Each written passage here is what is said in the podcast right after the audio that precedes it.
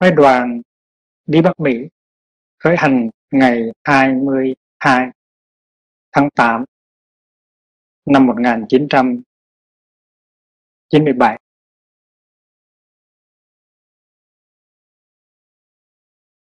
Và khi ra tới phi trường thì mỗi sư cô, sư chú đều được nhận một cái tờ một cái lá thơ với những lời căn dặn trong cách hành xử trong suốt chuyến đi. Instructions to members of the Sangha going to North America.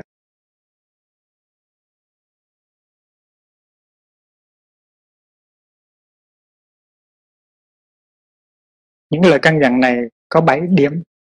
Điểm thứ nhất là dù ở đâu, phi trường, cầu thang hay là phòng vệ sinh. Khi đi phải đi theo kiểu thiền hành, vững chãi và thảnh thơi, không được gấp gáp. Trong suốt chuyến đi 3 tháng, thì dù mình ở đâu đi nữa, dầu ở phi trường, dầu ở cầu thang, leo cầu thang, lên hay xuống, dầu đi vào phòng vệ sinh, bất cứ khi nào cần phải đi là đều phải đi theo kiểu thiền hành, theo dõi hơi thở, biểu lộ sự vững chãi và sự thánh thơi của mình, không có được gấp gáp. Đó là điều căn dặn thứ nhất. Điều căn dặn thứ hai là không nói chuyện trong khi đi, trong khi bước. Nếu cần trả lời một câu hỏi hay nếu cần hỏi một câu thì phải dừng lại tại vì đi là đi thôi. Trong khi đi, mình phải phối hợp cái bước chân của mình với hơi thở. Mình, nếu mình nói chuyện thì làm sao mình phối hợp bước ờ, chân với hơi thở? Và do đó, sự thực tập thiền đi nó không có vững chãi, nó không có đàng hoàng. Vì vậy cho nên đi là chỉ đi thôi. Và đi cho sâu sắc, đi cho vững chãi, đi cho thảnh thơi và nếu muốn nói một cái gì đó thì phải ngừng lại và người kia ngừng lại thì mình mới nói. Hoặc người kia không biết mà lỡ hỏi một câu thì mình muốn trả lời, phải dừng lại, rồi mới trả lời. Trả lời xong thì mình đi lại. Và nếu cần thì mình nói cho người kia biết. Mình đã nhận được lệnh là đi thì là chỉ đi thiền hành thôi. Và trong khi đi, không có được nói chuyện. Trong suốt chuyến đi, các thành viên của phái đoàn đã thực tập như vậy và trong khóa tu này, chúng ta cũng sẽ làm như vậy.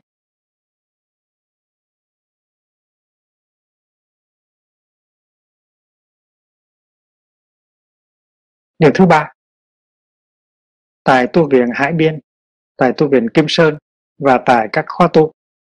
Thực tập uy nghi trong lúc tiếp xúc với người khác phái, giống hệt như là chúng ta thực tập tại tu viện của làng Mai. Người cư sĩ không hiểu thì giải thích cho họ và mời họ thực tập. Tại vì người xuất gia có giới luật và uy nghi của người xuất gia. Nhưng mà người cư sĩ có thể là chưa học uy nghi, và vì vậy cho nên người cư sĩ có thể có những lầm lỡ. Và vì vậy cho nên người xuất gia có bổn phận phải báo cho người cư sĩ biết là mình thực tập như vậy và mình không có thể làm trái với uy nghi. Ví dụ như người một người nam, một sư chú, ngồi riêng với một người nữ tại một chỗ khuất thì trường đó là trái với ý nghĩa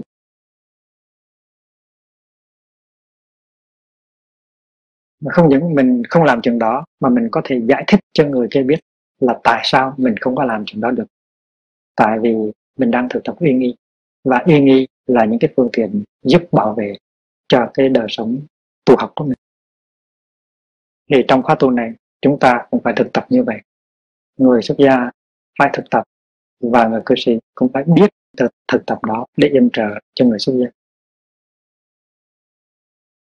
Điều thứ tư là đi đâu và tham dự vào sinh hoạt nào của tăng thân. Ví dụ như thiền tòa thọ trai thiền hành vân vân cũng phải có ý thức về sự có mặt của thân thứ hai tức là đề nhị thân của mình. Đừng có đánh mất thân ấy trong khóa tu này chúng ta cũng vậy trong mọi sinh hoạt của tăng thân.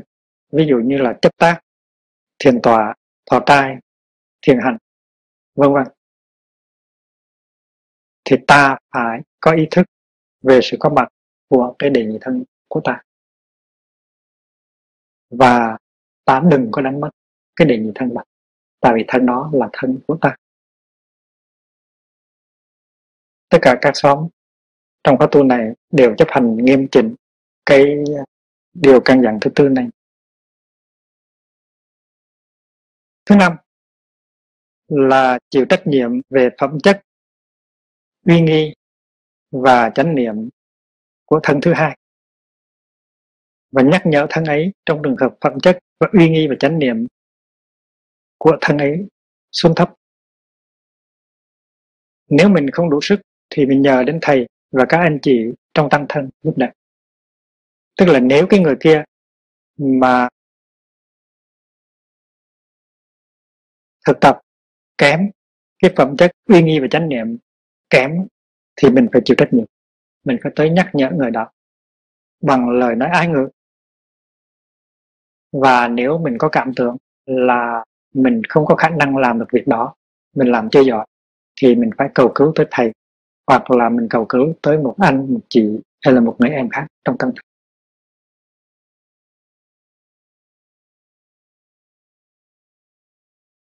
Điều này chúng ta cũng sẽ thực tập trong khóa tu mùa đông này. Và chỉ nhắc lại không phải chỉ là những người đối thủ an cư trong 3 tháng nên thực tập như vậy mà những người uh, ít hơn cũng nên tìm cách để có cái cơ hội thực tập như vậy. Tức là mỗi người đều phải có một thân thứ hai.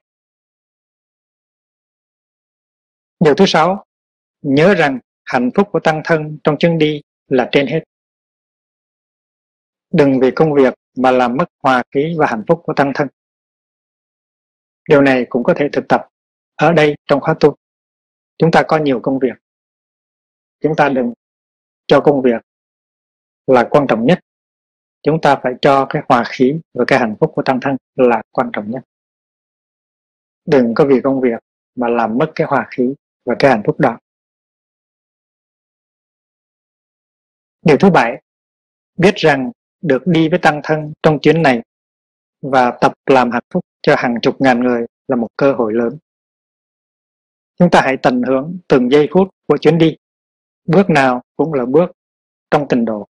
Bước nào cũng là bước trong thế giới của hoa nghiêm. Đó là cái lời căn dặn cho. Tại vì cùng được đi trong một cái chuyến hoàng pháp như vậy, đó là một điều rất là hy hữu mà nếu chúng ta không có hạnh phúc, thì quá thật là chúng ta dại dột, chúng ta đánh mất một cơ hội lớn. Bởi vì cái chuyến đi đó có thể là chuyến đi lịch sử, có thể không có được lặp lại một lần thứ hai. Và vì vậy, cho nên mỗi bước chân phải thảnh thơi, phải an lạc và phải có hạnh phúc. Thì điều thứ bảy này chúng ta cũng nên thực tập trong cái khóa tu 3 tháng này. Tại vì chúng ta được tập hợp tại đây trong một cái cơ sở gọi là làng mai. Chúng ta được cùng tu học với nhau trong vòng 3 tháng. Có thầy, có bạn có anh, có chị, có em, có tăng thân, có pháp môn. Đó là hạnh phúc rất lớn. Chưa chắc trong tương lai chúng ta đã có thể làm được hoài như vậy. Vì vậy cho nên an trú trong hiện tại, chúng ta phải nhận thức rằng 3 tháng được sống chung với nhau đây là một cái may mắn lớn và chúng ta đừng đánh mất cái cơ hội này. Và do đó cho nên mỗi ngày của 90 ngày đều là một cơ hội để sống an lạc, hạnh phúc và thảnh thơi. Và vì vậy cho nên không có lý do gì mà mỗi bước ta không bước thảnh thơi, mỗi bước ta không có đi vào trong tình dục bảy điều này thầy cũng đã dịch ra tiếng Anh cho các vị trong phái đoàn mà chưa dạy tiếng Việt thì bây giờ đây nếu quý vị muốn nghe tiếng Anh thì gỡ cái ống nghe ra thầy sẽ đọc bằng tiếng Anh cho nó rõ ràng và cho nó ngắn gọn. Instructions to members of the Sangha going to North America. First, no matter where you happen to be, airport, stairs, toilet, etc. Always walk in mindfulness with solidity and freedom. Enjoy every step, never hurry. And this must be applied during the three month retreat here. Second, do not talk while walking. If you need to answer a question, stop walking. Tell the other person you must practice mindfulness while walking and invite him or her to practice the same. Walking is just for walking, coordinating uh, your breath with uh, your steps. If you talk, the walking will be uh, gone. There's, that is why uh, every time you need to answer a question or to ask a question, stop. And you invite the other person to practice if the other person does not know the practice. Third, at the Oceanside Monastery, the Kimshen Monastery, and at retreat sites, practice mindful manners just like in Plum Village, especially manners relating to people of the opposite sex. If the layperson does not understand, and then explain to him or to her and invite him or her to practice. Fourth, wherever you go and in whatever activities you participate, sitting meditation, lunch, walking meditation, etc., be sure that your second body is there. Do not lose that body. Fifth, take responsibility about the quality of mindfulness and the mindful manners of your second body and help that body to restore it. If you are not able to help him or her, please ask Thầy and brothers and sisters in the Sangha to help you. Six, be aware of the happiness of the Sangha is our priority. Do not let the work shatter our harmony and happiness. Seven, be aware that it is a great opportunity to be with the Sangha in this trip, learning and to bring relief to tens of thousands of people. Enjoy every minute of your trip. Each step you take should be a step taken in the Pure Land in the Avatamsaka realm.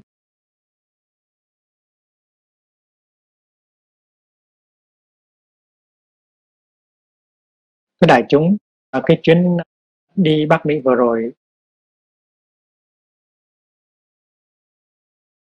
tăng thân đã thành công tới một mức độ khá cao là tại vì trong các khóa tu trong những cái lúc tiếp xúc với uh, thiền sinh thì rất nhiều người tỏ bày cái hạnh phúc của họ khi thấy các vị xuất gia đi đứng nằm ngồi và tiếp xử trong chánh niệm. Cố nhiên là những người xuất gia trong phái đoàn không có ai toàn hảo hết. Và thỉnh thoảng cũng có một vài sự khó khăn tuy nhiên à, những khó khăn đó nó không có đủ sức để làm cho cái hòa điệu và cái hạnh phúc của tăng thân nó bị suy giảm nhiều. Vì vậy cho nên uh, thiền sinh ở Bắc Mỹ họ rất là hạnh phúc khi mà thấy tăng thân hòa hợp đi đứng hành xử nói cười nó trong chánh niệm à, trong chuyến đi vừa qua thì uh, ít nhất là có 25.000 người đã tới trực tiếp nghe và thực tập với tăng thân trong các khóa tu và trong những ngày chánh niệm trong những cái buổi thuyết giảng ít nhất là 25.000 người.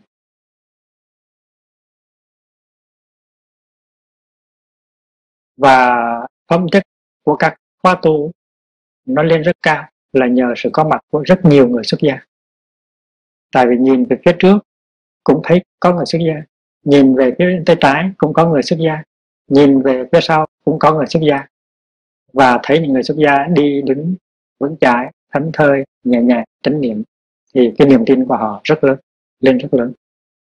Và rất nhiều người viết thơ và biểu lộ cái hạnh phúc của họ khi mà thấy tăng đoàn có mặt trong các khóa tu không những là người đồng bào ở Việt Nam tỏ lò cái hạnh phúc và niềm tin của họ, mà trong những khóa tu, những cái buổi pháp thoại cho người Hoa Kỳ, rất nhiều người thường sinh cũng bộc lộ cái niềm tin và cái hạnh phúc đó.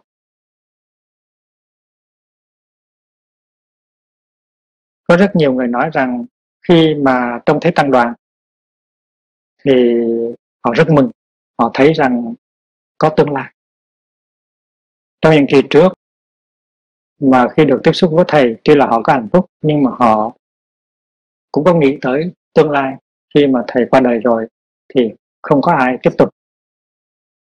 Tuy nhiên, trong kỳ này, mỗi khi thấy tăng đoàn thực tập vững chãi và thảnh thơi, thì cái sự lo sợ đó không còn nữa. Và họ biết rằng có sự tiếp nối. Và điều đó đã gây ra hạnh phúc cho rất nhiều người.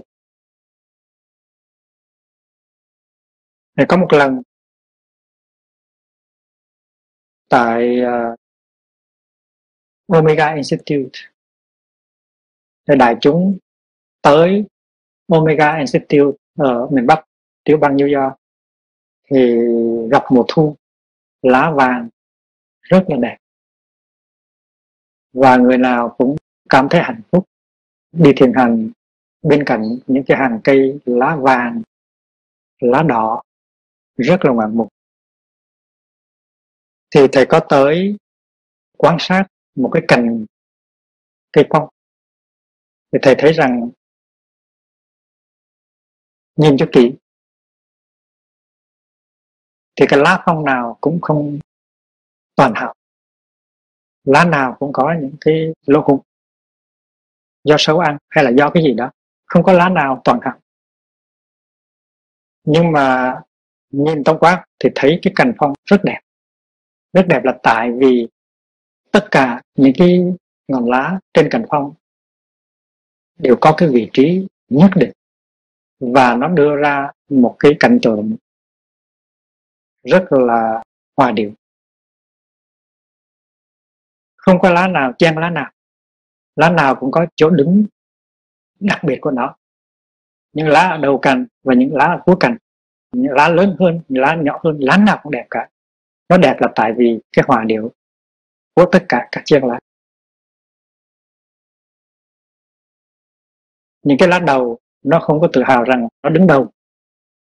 Và những cái lá uh, nách của cái cành không có buồn túi là tại sao nó đứng ở cuối cành. Và lá nào cũng có vẻ có hạnh phúc cả tại vì lá nào cũng an trú vào cái vị trí của nó cả. Và vì vậy cho nên các cái cành lá phong tỏa ra một cái cái rất là màu nhiệm. Cái cái đó ta có thể gọi là cái hòa điệu cái harmony. Và vì vậy cho nên thầy đã tập hợp đại chúng lại và thầy nói rằng chúng ta không cần phải toàn hảo mỗi người chúng ta không cần phải toàn hảo nếu chúng ta có thể sống với nhau được như là anh, như là chị, như là em và có hòa điệu thì tăng thân của chúng ta đã đẹp rồi, đã đẹp lắm rồi. Và chúng ta không cần phải có mặc cảm đối với ai cả. Vì vậy cho nên harmony, tức là hòa điệu là cái sự thực tập của một tăng thân trong cái khóa tu 3 tháng, cái thực tập quan trọng nhất của chúng ta là thực tập hòa điệu tại vì có hòa điệu thì thế nào có hạnh phúc? Và có hòa điệu và có hạnh phúc, thế nào chúng ta cũng gây được cái niềm tin cho rất nhiều người đến với chúng ta. Và chúng ta không có cần phải toàn hảo chúng ta không cần toàn hảo thầy cũng như là các vị, chúng ta không cần phải toàn hảo chúng ta chỉ cần đứng ở vị trí của chúng ta và chúng ta tỏa chiếu được cái sự hòa điệu của chúng ta, cái đó là đủ không được cũng và vì vậy cho nên cái tăng thân của uh, Đức Thế Tôn được gọi là tăng thân lực hoài. the Sangha of Six uh, Harmonies.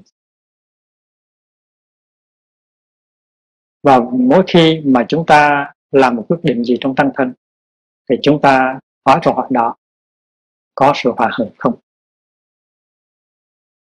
Đại chúng đã tập hợp đầy đủ chưa? Đại chúng đã tập hợp đầy đủ. Có sự hòa hợp không? Dạ có sự hòa hợp nếu câu trả lời thứ hai mà tiêu cực là dạ không có sự hòa hợp, thì không có quyết định nào có thể, có giá trị cả. Tăng thân không có đi tới được một quyết định nào cả nếu không có sự hòa hợp. Và vì vậy cho nên hòa hợp là bản chất của một tăng thân. Những ai muốn xây dựng một tăng thân nên nhớ rằng hòa hợp là chất liệu căn bản để xây dựng một tăng thân.